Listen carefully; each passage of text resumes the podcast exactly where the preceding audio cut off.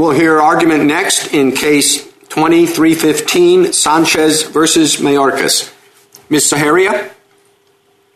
Mr. Chief Justice, and may it please the Court, TPS recipients satisfy the admission requirement for adjustment to lawful permanent resident status. That is because Section 1254A-F4 considers TPS recipients to be in lawful status as a non-immigrant for purposes of adjusting status, and having been admitted is inherent in non-immigrant status. The government's view that admission is not inherent in non-immigrant status is untenable. The INA distinguishes between categories of persons who are admitted and those who are not. Some persons with lawful status, such as asylees and parolees, are not admitted. Individuals in non-immigrant status are admitted. As the DHS policy manual states, a non-immigrant is a person who is admitted for a specific period of time. The INA's express exception for non-immigrant crewmen demonstrates that unless Congress makes an exception, admission is inherent in non-immigrant status.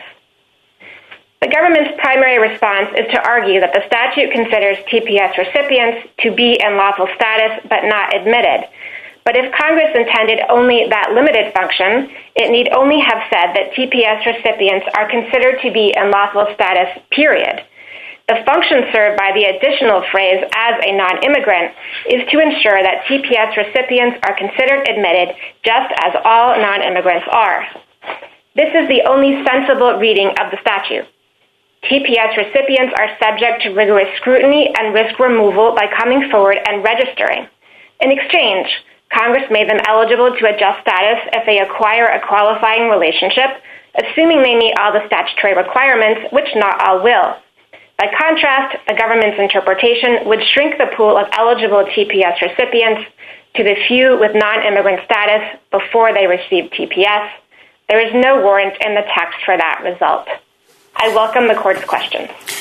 Counsel, as I understand your argument, it's that uh, people in non-immigrant status uh, go through a process uh, to get there that includes admission and inspection. And there's another way to get to non-immigrant status, and that is by being a TPS recipient. And your argument seems to me to be that, well, if you're in non-immigrant status as a TPS recipient, you must have been admitted and inspected or treated as such because that's the other way to get to non-immigrant status. And I wonder why they're just not two different routes, and if you come in one route, the TPS route, that doesn't mean that you've checked every box to get in through the other route. So uh, it seems to me that I can't follow the logic of your main submission. So I don't think that is an entirely accurate characterization of our position. Uh, our position is not that TPS recipients are in non-immigrant status. It's clear that they are not Uh, for all purposes.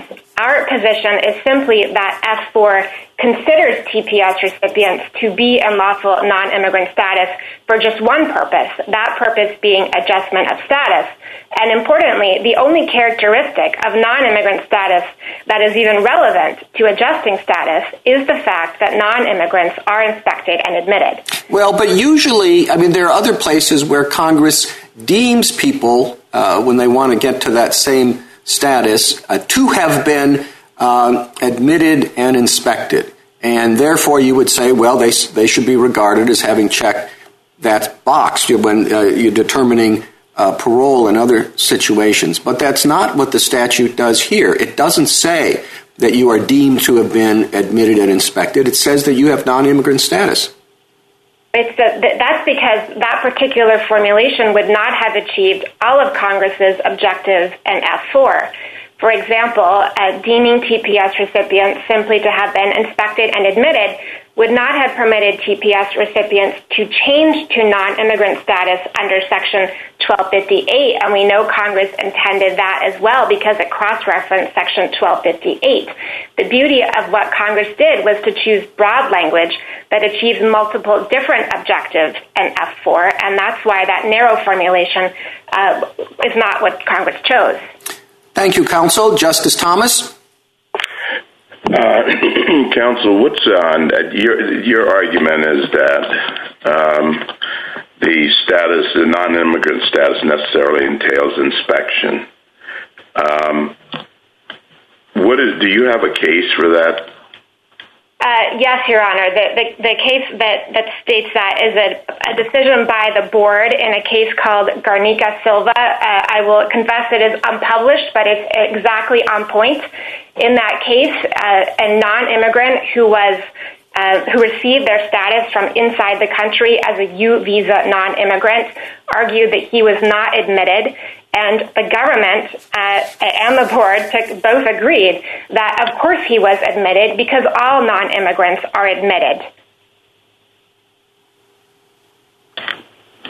Could you could you elaborate on what it means to be admitted in that case? Yes. So the question in that particular case was whether um, that particular person was was deportable um, as someone who had committed a crime within a certain period of admission. Uh, and and so his position was because he had not received his non-immigrant status at the border, uh, he was not deemed to have been admitted as that term is defined in the INA. But the government and the board disagreed with that position, and as they explained, the INA consistently treats all non-immigrants except for alien crewmen who are accepted as having been admitted. Um, that is that is the defining characteristic of non-immigrant status is the fact that they were admitted into that status. And so in that case, the board held that unlike asylees, for instance, who are not admitted, non-immigrants are admitted.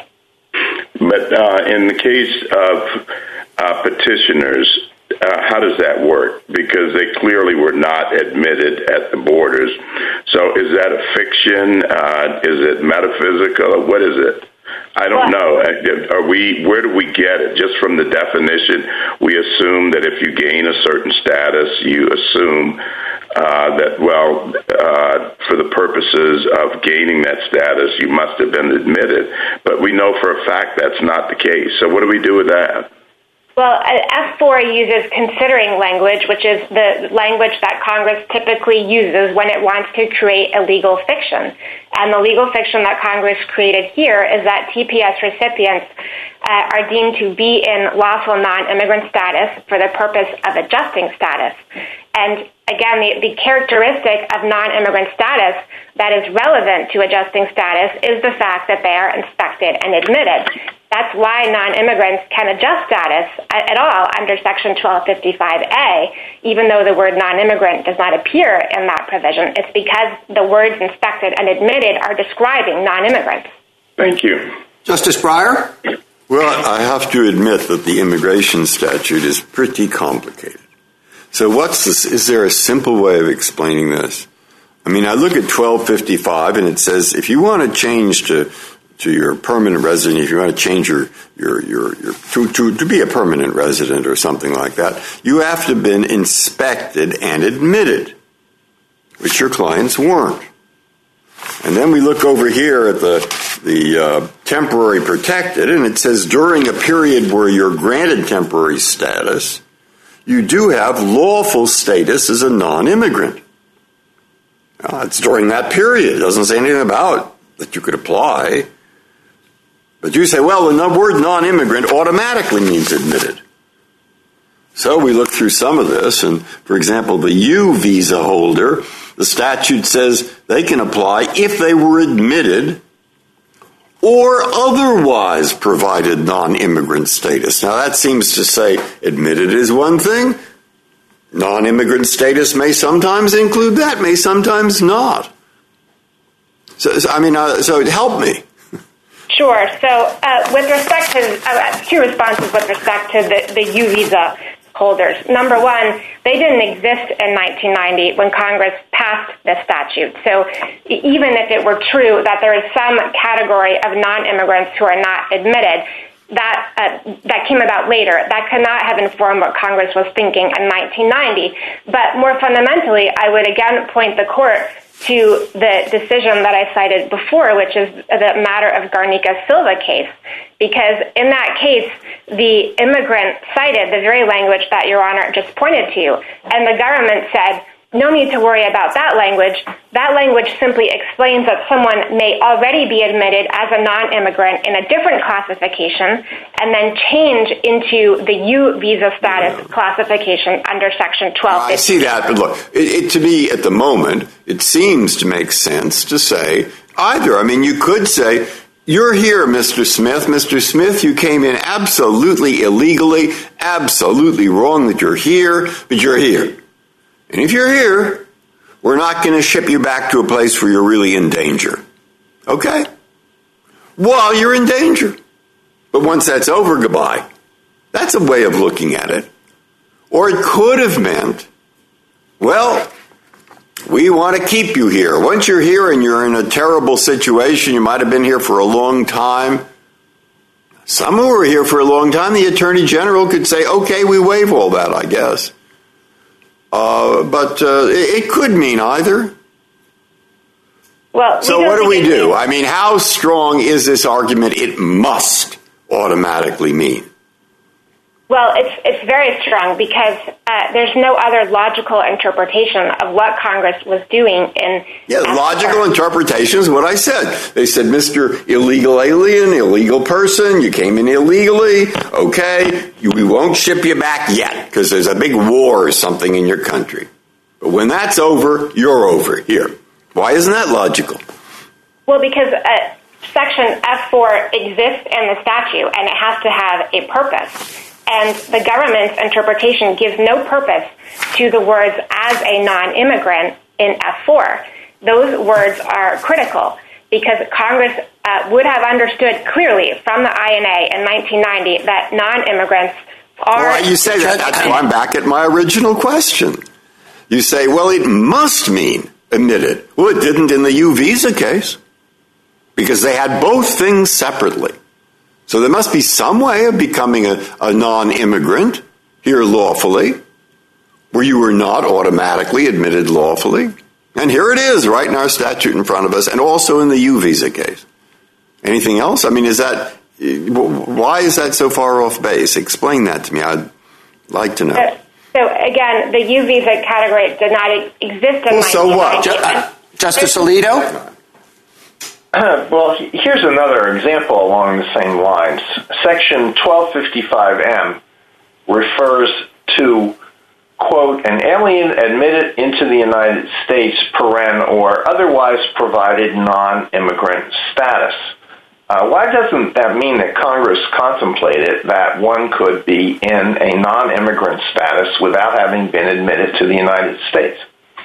Well, Justice Alito, that is the very same language that I was just discussing with Justice Breyer. Um, section M applies to U visa holders, and uh, this section, number one, did not exist in 1990, but number two, um, as uh, as the government explained to the board in the Garnica Silva case, that language simply refers to the possibility that someone could obtain U visa status by changing to that status after already having been admitted into a different status. And it was important for Congress to use those words here because this provision um, sets forth special procedures for U visa immigrants Um, to adjust status. And so Congress needed to make clear that whether they receive that by being admitted into that status or whether they receive that status by changing into that status, they would be eligible for these special procedures. Would you agree that if Congress did in F4 what you say it did, it went about it in a very roundabout way? It specifically addressed two of the requirements for eligibility for adjustment of status, namely being in and maintaining lawful status as a non-immigrant, but it didn't say anything about inspection or admission. Why would it do that? Well, I, don't why think would it that- leave it to why would it leave it to the courts to infer that uh, lawful status as a non-immigrant necessarily means inspection and admission? Well, because Congress used broad language that both accomplish its objectives with respect to 1255A, but also accomplish its objectives with respect to 1258 and 1255C2. And I think it's critical that under the government's interpretation that F4 simply was intended to overcome C2, that interpretation renders the words as a non-immigrant superfluous. And that is because under Section C2, multiple forms of lawful status can satisfy that provision. Some of those forms of lawful status, such as asylum, do not uh, require uh, admission. But Congress chose a form of lawful status, non-immigrant status, um, in which admission is inherent. In the same way, for example, that having been paroled is inherent in parolee status, having been inspected and admitted is inherent in having non-immigrant status. In a footnote in your brief, you assert that your clients were paroled into the United States. Does that satisfy 1255A? It does satisfy 1255A, but it does not satisfy Section 1255K, which uh, petitioners need to satisfy as employment-based applicants. Thank you. Justice Sotomayor? Counsel, I'm sorry, I'm lost. Aren't asylum, people who receive asylum, they're not admitted, but they're in non-immigrant status, aren't they? No, they're in asylee status. They are not in non-immigrant status. But crewmen are in non-immigrant status. That is correct, and that's why for, for crewmen, Congress had to create a special statutory exception because the default rule in the INA is that persons with non-immigrant status are admitted. Um, one of your other arguments is that Section 1254AF4 provides that TPS recipients should be considered as both being in and maintaining lawful status as a non-immigrant. And you're right that usually we hesitate to interpret a statute in the way that would make any of its provisions inoperative or irrelevant.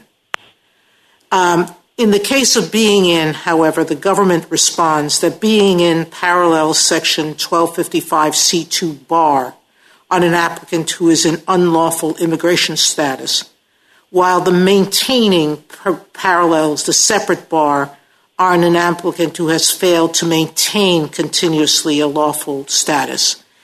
Uh, your reply brief did not comment on the government's argument because it is a way to understand that there's not a superfluous argument. So would you comment now and explain why the government's wrong? Sure, two reasons. Uh, number one, the government's argument that the language of Section F4 simply tracks the being and maintaining language in C2 overlooks the words as a non-immigrant and gives no effect to those words. But with respect to the being in and maintaining language in particular, um, the government's position is that the only people who benefited from this provision when it was enacted are people who were already in lawful non-immigrant status. And for those people, the word maintain does all the work. It satisfies both the being in and maintaining language in C2. And that is why when Congress wrote other contemporaneous provisions, including in the rejected Senate version of this very act, and it expressly limited the adjustment of status benefit to persons who were already in lawful uh, non-immigrant status, as the government claims this provision does, Congress used only the word maintaining.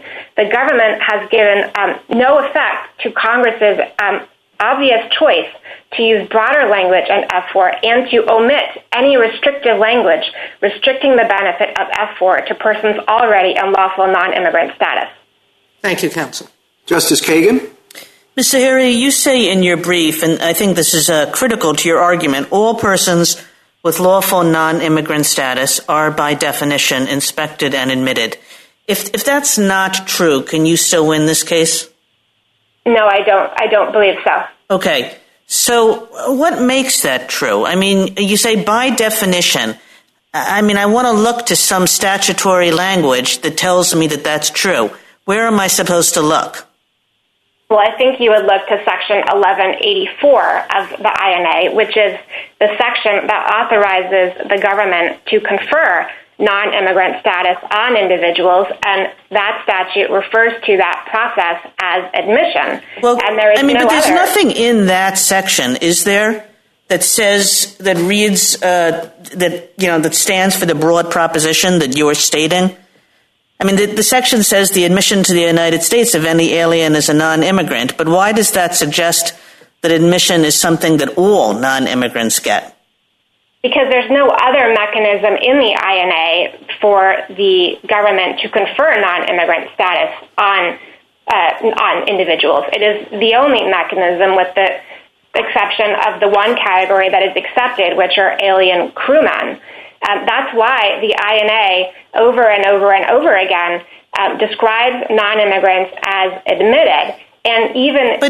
I mean, you yourself said 1255M suggests something different, and you said, well, we shouldn't we shouldn't look to that because it was uh, passed afterward. But just the fact that 1255M could have been written without saying something like, you know, notwithstanding Section 1184 suggests that there's no rule of the kind that you're talking about in the first instance. I would point the court again to the board's discussion of that very language in 11, um, excuse me, in uh, subsection M, where the board reviewed the INA and the regulations governing U visa recipients and other non-immigrants. And the board said, considering all of that, the statutory text and the regulatory text, that non-immigrants are admitted and that that language only was referring to the fact that someone could change into that status after already being admitted in another kind of status. Thank you. Justice Gorsuch? Thank you, Chief. I have no questions at this time. Justice Kavanaugh? Uh, thank you, Chief Justice. Um, uh, Ms. Saharia, good morning. Uh, good afternoon. Good afternoon. And I think the questions my colleagues have pointed out and Judge Hardiman's opinion in the um, Third Circuit point out that you have an uphill climb, textually speaking. And I guess more broadly, I guess that raises the question for me of we need to be careful about uh, tinkering with the immigration statutes as written, particularly when Congress has some such a primary role here. Congress, as I understand it, passed a recent bill, the House, I should say, passed a recent bill on this issue. It obviously has not passed the Senate yet. But just kind of big picture, why should we jump in here when Congress is very focused on immigration and when you're relying, in putting forth a good argument, but relying on chains of inferences rather than specific language, as I see it at least? Uh, well, because respectfully, we are relying on the specific language of F-4. Uh, and that specific language is that TPS recipients are considered to be in lawful status as a non-immigrant. Again, the government uh, cannot give any uh, effect to those critical words in the statute. Uh, if Congress intended only to do what the government claims it was doing, it need only have said that TPS recipients are being in and maintaining lawful status, period. Don't you think the flip side also applies, though, if Congress was intending to do what you want? Seems almost certain there would be more explicit language. I don't think that's the case because Congress uh, used broad language that that both satisfies Section 1255A, but also satisfies Section 1258. And what is the status in Congress? Are you aware? Uh, I'm not aware, Your Honor, of, of what is the status in the Senate. But it's not surprising that Congress um, would seek to clarify this issue given the existence of a circuit split on this question. Thank you very much. Justice Barrett? Good morning. So I have a question about 1254AH. So it seems to me that that provision cuts strongly against your position because that provision requires Senate supermajority support to approve any legislation that provides for adjustment to lawful temporary or permanent resident alien status for any alien receiving TPS. So if Congress tied, or the Senate, you know, in the bill that Congress passed, has tied its own hands in that way, it would seem unusual that in the same breath, by using non-immigrant status, Congress intended to delegate to the executive much broader authority to treat TPS, um, those in TPS status as eligible for LPR status based only on the word non-immigrant. Could you address that? Sure. So both parties agree that F4 allows some TPS recipients to make use of the existing mechanism for adjusting status, and subsection H just doesn't say anything about which ones.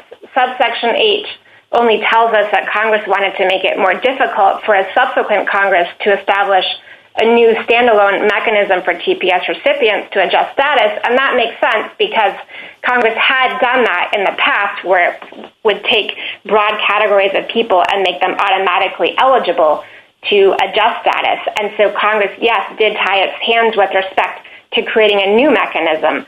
But Section F4 doesn't create a new mechanism. It just gives otherwise eligible TPS recipients access to the existing mechanism in Section 1255. But the government's interpretation does give F4 work to do because, you know, those who were in lawful status before, for example, if they overstayed student visas, but then became eligible for TPS status, you know, that overstaying um, is forgiven if there was a gap or similarly, if they got TPS status um, while in um, lawful non-immigrant status, holding a student visa, you know, F4 still helps and cures those um, obstacles to becoming an LPR.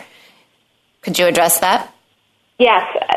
F4 is an odd uh, way to accomplish that very narrow purpose, uh, given that it applies on its face to all TPS recipients, and given that Congress knew that the first TPS recipients included hundreds of thousands of individuals who had entered the country unlawfully. Um, it's also an odd way to write that provision, given that the Senate version of the Act contained that very provision that, that, that the government claims this does, but on its face, that provision was limited to people who were already in lawful non-immigrant status. Thank you. A minute to wrap up. Um, Ms. Saharia? Yes. Having been admitted is inherent in non-immigrant status in the same way that having been paroled is inherent in parolee status.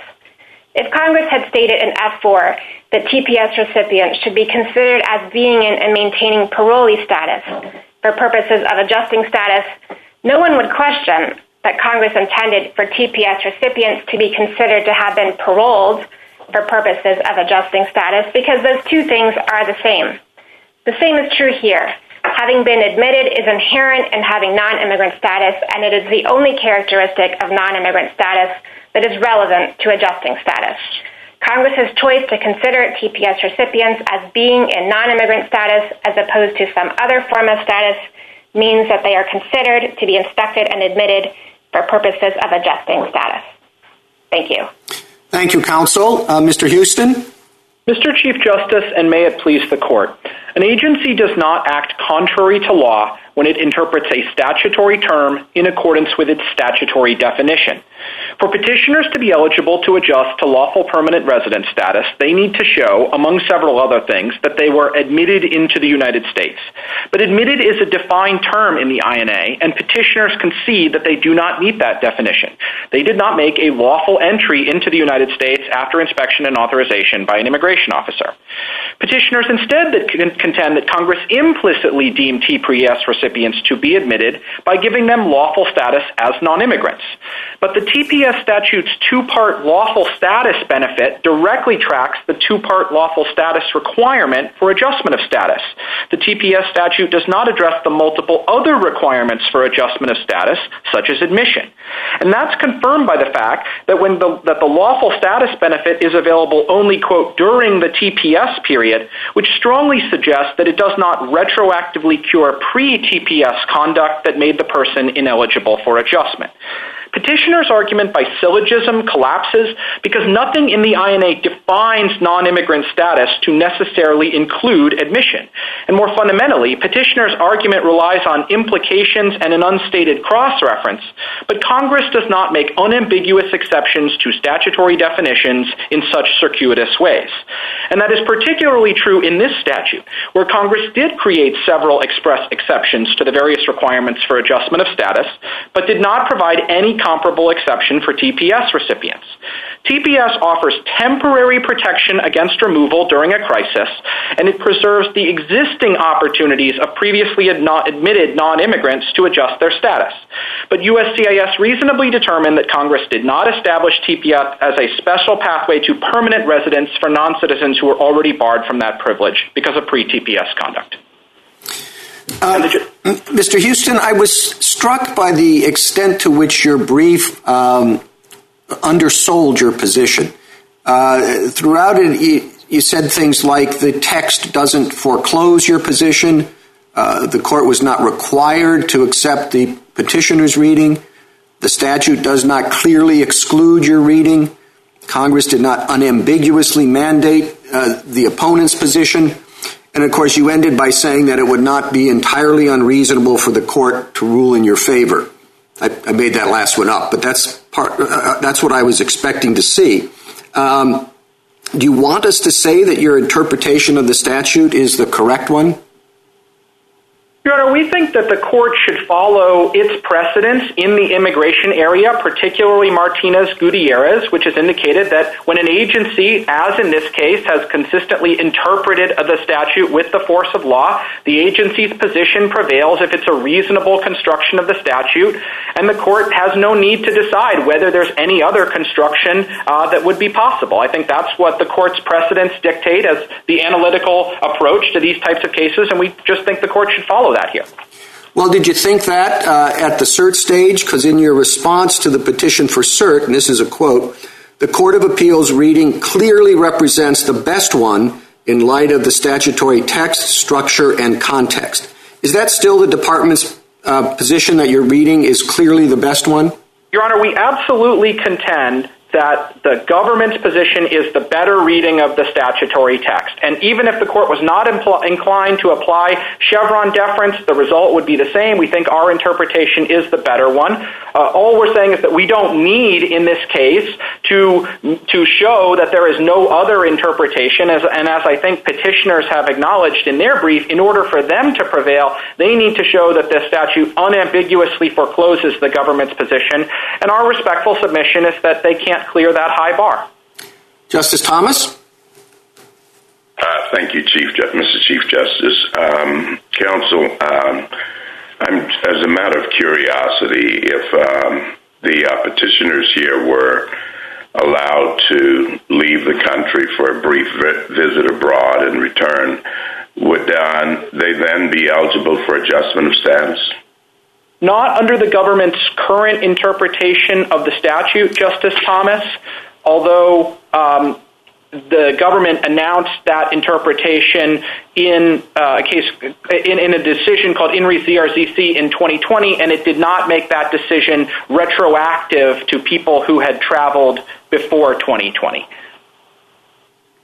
So the um, the argument uh, that petitioners make that uh, the uh, uh, that inspection is implicit in the status uh, of, an, as a non-immigrant. Uh, it seems to be quite reasonable. I mean, how else would you uh, categorize someone as a non-immigrant immigrant under these statutes other than assuming that they have been inspected or that they have been deemed to be inspected? Justice Thomas, the non-immigrant statuses are defined in the INA at 8 U.S.C. 1101A15, but nothing in that provision states that it is a condition of receiving one of those non-immigrant statuses that you were necessarily admitted.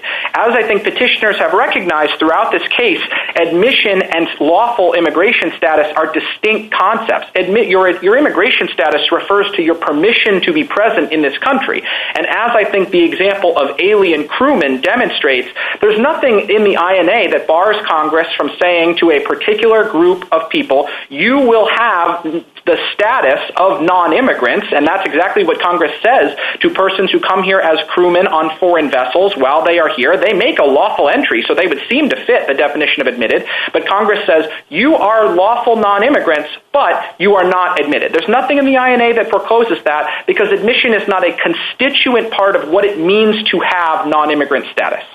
Well, why couldn't the the uh, designation for the uh, crewman be uh, considered an exception to the general rule? The reason why that exception for crewmen is in there, Justice Thomas, is again because alien crewmen are they do make a lawful entry. They they of course come here lawfully on their vessel, and when that vessel lands, so they would seem to fit the ordinary definition of admitted. So I think it makes sense that Congress would clarify you are not admitted while you are here for the purposes of staying, you know, until your vessel departs. I think that's just a perfectly sensible thing to do. But the, the broader point is that when you look at at the various non-immigrant statuses that are described in Section 1101A15, you will not see anything that says the person, in order to have this status, must necessarily have been admitted. We simply use the admission process to bring in people who come here lawfully uh, from overseas, but that's not part of what it means to have non-immigrant status. Thank you. Justice Breyer? Well, my following on from Justice Thomas, I take it the argument Uh, of the petitioner is simply this. You look through the United States. Look everywhere. Everywhere. Every tunnel, every mountain, every lake, every human being you come across who is not, etc. If they are non-immigrants and they are here lawfully, they are here as non-immigrants, they will have been either deemed to be or actually been lawfully admitted. So it goes along with the game. There we are. But I admit there are two exceptions. One's crewman, where they use both terms, and that could just be over-insurance because they wanted those people admitted. And the other is the U visa. And the U visa, they could have been trying to do uncertainty. Okay? So doesn't that are there other examples that I've missed? That's my main question. Other examples that I've missed? And if there are no others, then aren't we in the world where there is ambiguity in the statute and we have to get into the Chevron issue, which as you well know, is a big issue where there are two sides. And should this be the case where we get into that? All right, both questions. Justice Breyer, uh, I there I don't think there are any other classes of non-immigrants who are not admitted. But the, importantly, one of the key reasons for that is that um, in the, there are certain kinds of non-immigrants who receive that status within the United States after an unlawful entry, and those people, of course, would not meet the statutory definition of admitted in the ordinary case.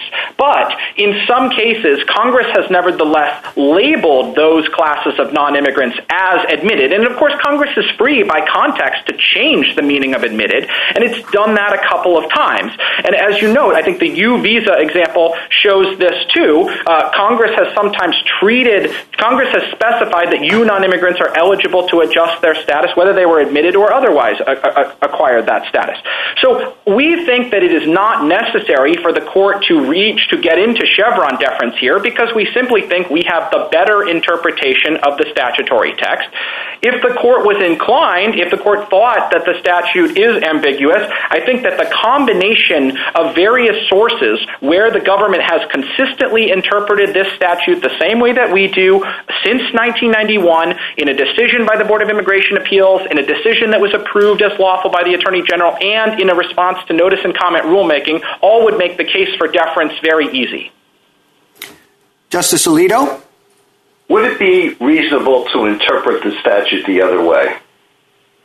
Well, the the agency hasn't taken a position on that, Your Honor, and I wouldn't want to um, foreclose the agency from considering whether there's an alternative position. The last time that the agency looked at this question in HGG, it said, we think the statute is unambiguous at Chevron step one, but it observed that some courts of appeals had disagreed with it. And so it said, if we're wrong and the statute is ambiguous, we would reach the same interpretation for all of the same reasons. I think that uh, this court's precedents say that in a case like that, the court will simply look at whether the agency's interpretation is reasonable, and if so, it need not decide whether any other interpretation is possible. And if I might just say one more thing about why I think that sort of judicially modest course is particularly appropriate here, it's because the court has recognized that in immigration law in particular, Congress has expressly delegated interpretive authority to the Attorney General, and the administration of the INA, and particularly something like this, setting the terms of humanitarian protection for foreign nationals, implicates foreign relation questions that really belong best to the executive. Well, members of the court may have different opinions about Chevron. So are you saying that it is necessary for us to address Chevron here? No, Your Honor. The court can simply find that the government has the better interpretation of the statutory text and and say no more. And we certainly uh, think that, that that is the case for all of the reasons that we have discussed here today. Petitioners, well, if we say if we say the government's the government has the better interpretation, won't that foreclose you from later changing your position? No, Your Honor, not under the court's decision in Brand X. The court, the, the agency could theoretically decide that although it's taken a position, uh, it, has had this position since 1991, it, it studied the question further and concluded that the statute was ambiguous and that it should resolve that ambiguity by taking a different interpretation. It, it's possible the agency could decide to take that course in a future case, but I think it's not a question the court has reason to address now uh, because the agency agency has an interpretation and it's reasonable, but even if even if you didn't want to get in the Chevron framework, our interpretation is the better one. Well, uh, I, I, really don't understand your your answer. Uh, when you refer to Brand X, are you not back into Chevron? I think the court's decision in Brand X recognizes that it is possible theoretically that there can be more than one reasonable construction of a statute. I think what we're saying is if you wanted to avoid getting into the Chevron framework altogether, you could do so by simply saying that our interpretation is better than the one that petitioners have reached. But uh, the, more standard procedure, I think, in a case like this, the court's precedents show, would be to ask whether the agency's longstanding and consistent interpretation is reasonable and if so, it prevails. Thank you. Justice Sotomayor? Counsel, I'd like to return to Justice Thomas's question about people who have traveled ab- abroad, been given permission, TPS um, people who have been given permission to travel abroad. The Miscellaneous and Technical Immigration and Naturalization Amendments of 1991 provide that in the case of an alien who's given TPS, whom the Attorney General authorizes to travel abroad temporarily, temporarily and who returns to the U.S. in accordance with such authority, the alien shall be inspected and admitted in the same immigration status that the, sta- that the alien had at the time of departure. Says it right there, shall be inspected and admitted.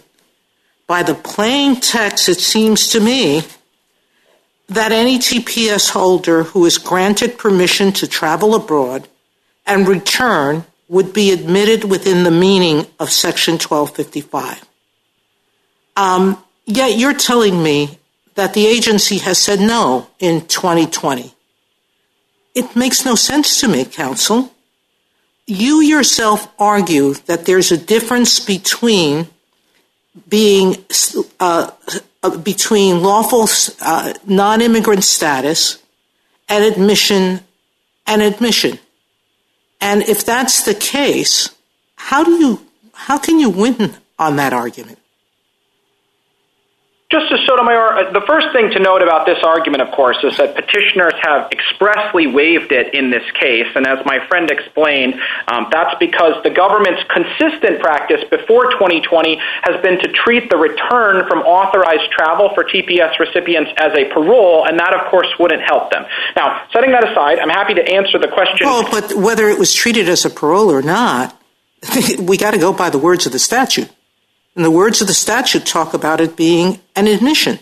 Yep. So you want to recharacterize it as a parole, or I don't know why they, they forfeited it all, um, but other people may not. It, it just seems to me that if you're asking us to find the better reading of a statute, we should go by its terms. Those people have been admitted. Justice Sotomayor, we think that the clear import of MTINA, this statute, is to make the point that when a person who has TPS is authorized to travel abroad and comes back, they come back in return in the same immigration status that they had when they went out. And I think that is certainly the, the most natural reading of that, of that text, and it's at minimum, it's a reasonable reading of that text. In now, then we get into Chevron. But if we're going to go uh, as we have suggested, which is go to the better go to the better reading of the actual language of the statute, you lose. No, respectfully, Justice Sotomayor, I mean, I disagree with that. I think the other thing to note about this argument, of course, is that it's outside the scope of the question presented because it only applies to people who travel abroad. And the question presented in this case is about the effect of granting TPS itself. But again, I think the clear import of MTINA is to specify that a person goes out and comes back in the same status. And what that's going to mean for a person like petitioners is that they will return to the United States in the status of someone who has no lawful immigration status, who is present here unlawfully and is subject to removal, but because of TPS, will not be removed temporarily during conditions in their home country. That's their Thank you, counsel. status. I've run out of time. Justice Kagan? Mr. Huston, you said earlier that nothing defines non immigration status to include admission. And when I said something similar to Ms. Saharia, she told me uh, that 1184A does just that. So, um, could you tell me how you read that provision? Certainly, Justice Kagan. I think the purpose of 1184 is to specify the conditions that the government may use to admit non-immigrants. Of course, it's true that there are many, many non-immigrants who come to this country abroad and enter lawfully through a port of entry. They get admitted. And it makes sense that Congress in Section 1184 wrote a provision granting the service authority to set some of the restrictions and requirements for that admission process and then imposing some of Congress's own. It, it does seem, though, Mr. Huston, that uh, these phrases like admission as a non immigrant, they arise repeatedly uh, in the immigration statutes, so that, you know, Congress seems to be assuming that non immigrants are in fact admitted and that the, the, the status admission distinction that you continually press on us uh, is really not a distinction with respect to non immigrants. Your Honor, I, think it is certainly true that the overwhelming majority of people who have non-immigrant status get it by coming here lawfully. And the fact that there are references throughout the INA and in the regulations and in the policy manual and things like that to people admitted as non-immigrants just reflects that reality. Most people come here lawfully and that's how they get non-immigrant status. But it remains true that both as a matter of statutory text, and keep in mind there's a definition of admitted in this statute. And so I think as a matter matter of text, as a matter of ordinary usage, admission is a factual event. It's something that happens at a particular place and time. Lawful status refers to permission that the person has. And so there's just nothing On, as. You know, uh, and let me switch uh, gears a little bit. On your view, under what conditions can a TPS holder uh, actually become a lawful permanent resident?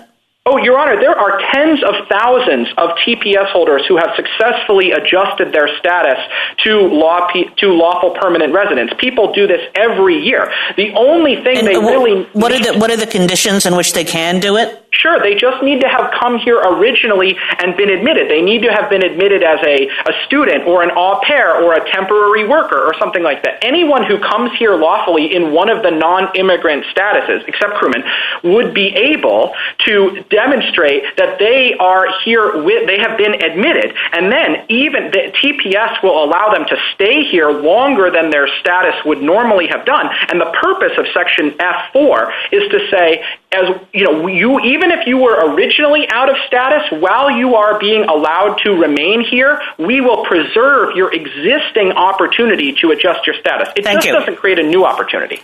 Justice Gorsuch? Thank you. I have no questions at this time. Justice Kavanaugh? Uh, thank you, Chief Justice. Uh, good afternoon, Mr. Huston. Just in terms of your position here uh, with respect to how, if you were to prevail, the opinions phrased, I think there are three options, and I just want to explore them with you. One, uh, you you argue that we could just say it's at least reasonable. Your interpretation is at least reasonable and not unambiguously foreclosed. Uh, second option is we could just say that your interpretation is the better one, uh, not the unambiguously better one necessarily, but just the better one. And the third option is to say that your um, statutory interpretation is unambiguously the correct one. I gather you don't want us to say the third. That's Justice Kavanaugh. We would urge the court to follow the first of those proposals because I think it's the most consistent with the court's precedent. Although, candidly, I'm well, not sure. I, I mean, just you know, in courts of appeals, certainly all three of those options are deployed routinely and uh, uh, at this court uh, as well. Sure, sure, Your Honor. I understand that. I mean, I think I'm not sure I see a meaningful difference between the first and second interpretation. The first one, you wouldn't be saying it's the better interpretation. You're just saying it's at least a reasonable interpretation of the statutory language. I think that would be our preference, Your Honor, because we think it follows most directly from this court's immigration preference and because, you know, we think that the agency is the one who is charged with the administration of this statute. And if the agency, you know, uh, we think the court generally does not foreclose the agency from thinking about the problem in the future. Uh, and so I think it's notable that under this court's precedents, petitioners have a high bar to clear. We think they haven't cleared it, and we think it's sufficient for the day for the court to say that. Okay. Uh, how many people are in the country who are in this same status, roughly? Do you mean do you mean temporary protected status, Your Honor? Yes. We understand that there are approximately 400,000, although uh, the government's understanding is that about approximately 85,000 of them have already successfully adjusted to lawful permanent residence status. One of the amicus briefs of the American Immigration Lawyers Association and others says uh, that roughly 80% of those have been living in the United States for more than 20 years uh, and have married and had children, authorized to work here. Do you dispute that? No, Your Honor, we don't dispute that. Um, but I think that it is the defining characteristic of temporary protected status is that it's not temporary. Well, it has turned out, I think, to last. Some of these crises have turned out to last for a while, and the United States, I think, has been uh, extraordinarily generous, and it is a testament to the strength of our humanitarian commitments that we have allowed people who have found themselves stranded here during a crisis to stay here um, for a very long time. But all TPS recipients receive that status with the unambiguous awareness that it is a temporary form of relief from removal that will not last forever because the government has to continuously reevaluate whether the conditions in the home country persist, and moreover, the recipient himself has to re-register for the status on an ongoing basis. So everyone understands. I understand that. It puts the people in a very awkward position year after year, uh, and I'm sure you understand that, but that's uh, I'll let that go. Uh, thank you. Justice Barrett? Good morning, Mr. Huston, or I guess it's afternoon now. Um, I want to follow on to the questions that Justice Kavanaugh was asking you about the three ways that we could write this opinion, and one thing I just want to start by clarifying, I think the Chief Justice pressed you a little bit on this. Is it correct to say, then, that the government has changed its position from the cert stage to the merit stage about whether the statute is clear or ambiguous? No, Your Honor. The agency's position has been that the statute is unambiguous at Chevron Step 1, but in the alternative, if it's ambiguous, it has it would have reached the same reason. We're not backing away from that position, but we do think that the court doesn't need to reach that, and we think the court's precedents have have indicated that the court won't foreclose the agency in a case like this from considering whether any other alternative is possible. Okay, well, then I guess I'm where Justice Alito was when he said he didn't really understand the difference between that position and you're asking us to give you Chevron deference, and I guess I also think if that's your position, how do we avoid addressing some of the uh, issues that the petitioner raises about whether the interpretations that the government has offered here are even entitled to Chevron deference at all because they're informal adjudications, et cetera? Justice Barrett, I think you could resolve the case if you were inclined to avoid getting into Chevron deference at all. You could simply resolve the case along the lines that uh, that Justice Kavanaugh's second option suggested, that the government has the better reading of the statute. That would be sufficient to affirm the judgment below, uh, and the court could say no more. Uh, we would the court we would also be perfectly fine with the court saying that the government's interpretation is reasonable and petitioners haven't met their bar to show that our position is unambiguously foreclosed. Either of those conclusions would be fine with us because we think that they would affirm the uh, legitimacy of the government's longstanding and consistent interpretation. But you don't want Justice Kavanaugh's, I think it was his third, saying that it is unambiguously in your favor. That's right, Your Honor, and just the reason for that is because we think that as a general matter, it is the agency that has been expressly charged by Congress with interpreting this statute. And we think that generally the court recognizes recognizes that uh, because of that feature and because it implicates questions of foreign affairs, the court should not reach out to foreclose the agency from ever deciding a case. Uh, okay, Mr. Huston, just so I don't run out of time, let me just ask you one other question. Is it the case that U visa holders are the only non-immigrants who have not been admitted or are there others? I mean, putting aside alien crewmen, are there others besides U visa holders? I think that they are the only ones, Your Honor, and if I might just elaborate on that point for one minute, it's true, as my friend suggests, that you non-immigrants have been treated for certain purposes as admitted into the United States. The question in Garnica Silva was about whether the grant of U visa status was an admission for purposes of a certain time bar in the INA, but if that, you know, insofar as that's true, it's because Congress has created a special provision for them in Section 1255M labeling some of them as admitted, and I think that just reinforces that Congress is aware of labeling a certain kind of non-immigrant as admitted even though they didn't come here lawfully, and the stark contrast between Congress's drafting choice in that provision and the TPS provision has to be given respect, I think. Thank you. A minute to wrap up, Mr. Huston. Thank you, Mr. Chief Justice. I'd like to just briefly recap the textual reasons why the agency's statutory construction is not unambiguously foreclosed. First is the definition of admitted, which petitioners concede they can't meet. Second is the direct textual parallelism between the two-part lawful status benefit in the TPS statute and the two-part lawful status requirement for adjustment of status, which suggests the TPS statute doesn't address the other requirements for adjustment of status like admission. Third is the fact that the lawful status benefit is available only, quote, during the TPS period, which I think is strong evidence that it does not retroactively cure pre-TPS conduct that made the person ineligible for adjustment of status. And finally, are all the other places in the INA where Congress has expressly authorized various classes of aliens to adjust their status, notwithstanding their entry without admission. Petitioners haven't explained why Congress didn't follow any similar course for TPS recipients. And so the court need only hold in this case that for all of those reasons, the agency's interpretation of the statute was reasonable. Thank you. Thank you, counsel. Um, Ms. Saharia, rebuttal? Yes, one clarification. Uh, government counsel referred to the tens of thousands of TPS recipients who have adjusted status. It is highly unlikely that those are, uh, even uh, the majority of those are people who entered as non-immigrants because the vast minority of TPS recipients entered this country as non-immigrants. Those are almost certainly people who adjusted status pursuant to the government's prior position that uh, re-entry on parole permits an adjustment of status.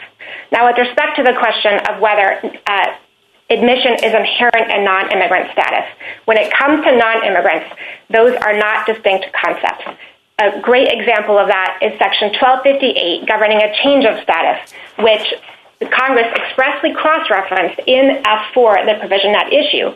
That provision explains that the agency may change a non-immigrant classification, quote, in the case of any alien lawfully admitted to the United States as a non-immigrant who is continuing to maintain that status, end quote. Congress there expressly equated the concept of being admitted as a non-immigrant with having lawful status as a non-immigrant, and that is entirely consistent with how that concept is treated throughout the INA. Now, I think I heard government counsel to concede that if you look in every tunnel and on every mountain in this country, every single non-immigrant except for alien crewmen and U visa holders are, in fact, admitted. Alien crewmen are the exception that proves the rule because Congress had to create an express exception for them in the statute, and as to the U visa non-immigrants who did not exist in 1990, the statute, which is Section 1255M, uh, M1A, expressly refers to them as having been admitted. It permits adjustment if they have been physically present in the United States for a continuous period since the date of admission as a non-immigrant. I'm not sure I understood counsel's attempt to distinguish away the Garnica Silva case. That case did not just deem U visa non-immigrants to be admitted for one single purpose. It held unequivocally that they are admitted uh, based on this language that I just quoted, the language of the INA and the government's own regulations. The only category of non-immigrants who are not admitted are alien crewmen, and they are the exception that proves the rule. Thank you. Thank you, counsel. The case is submitted.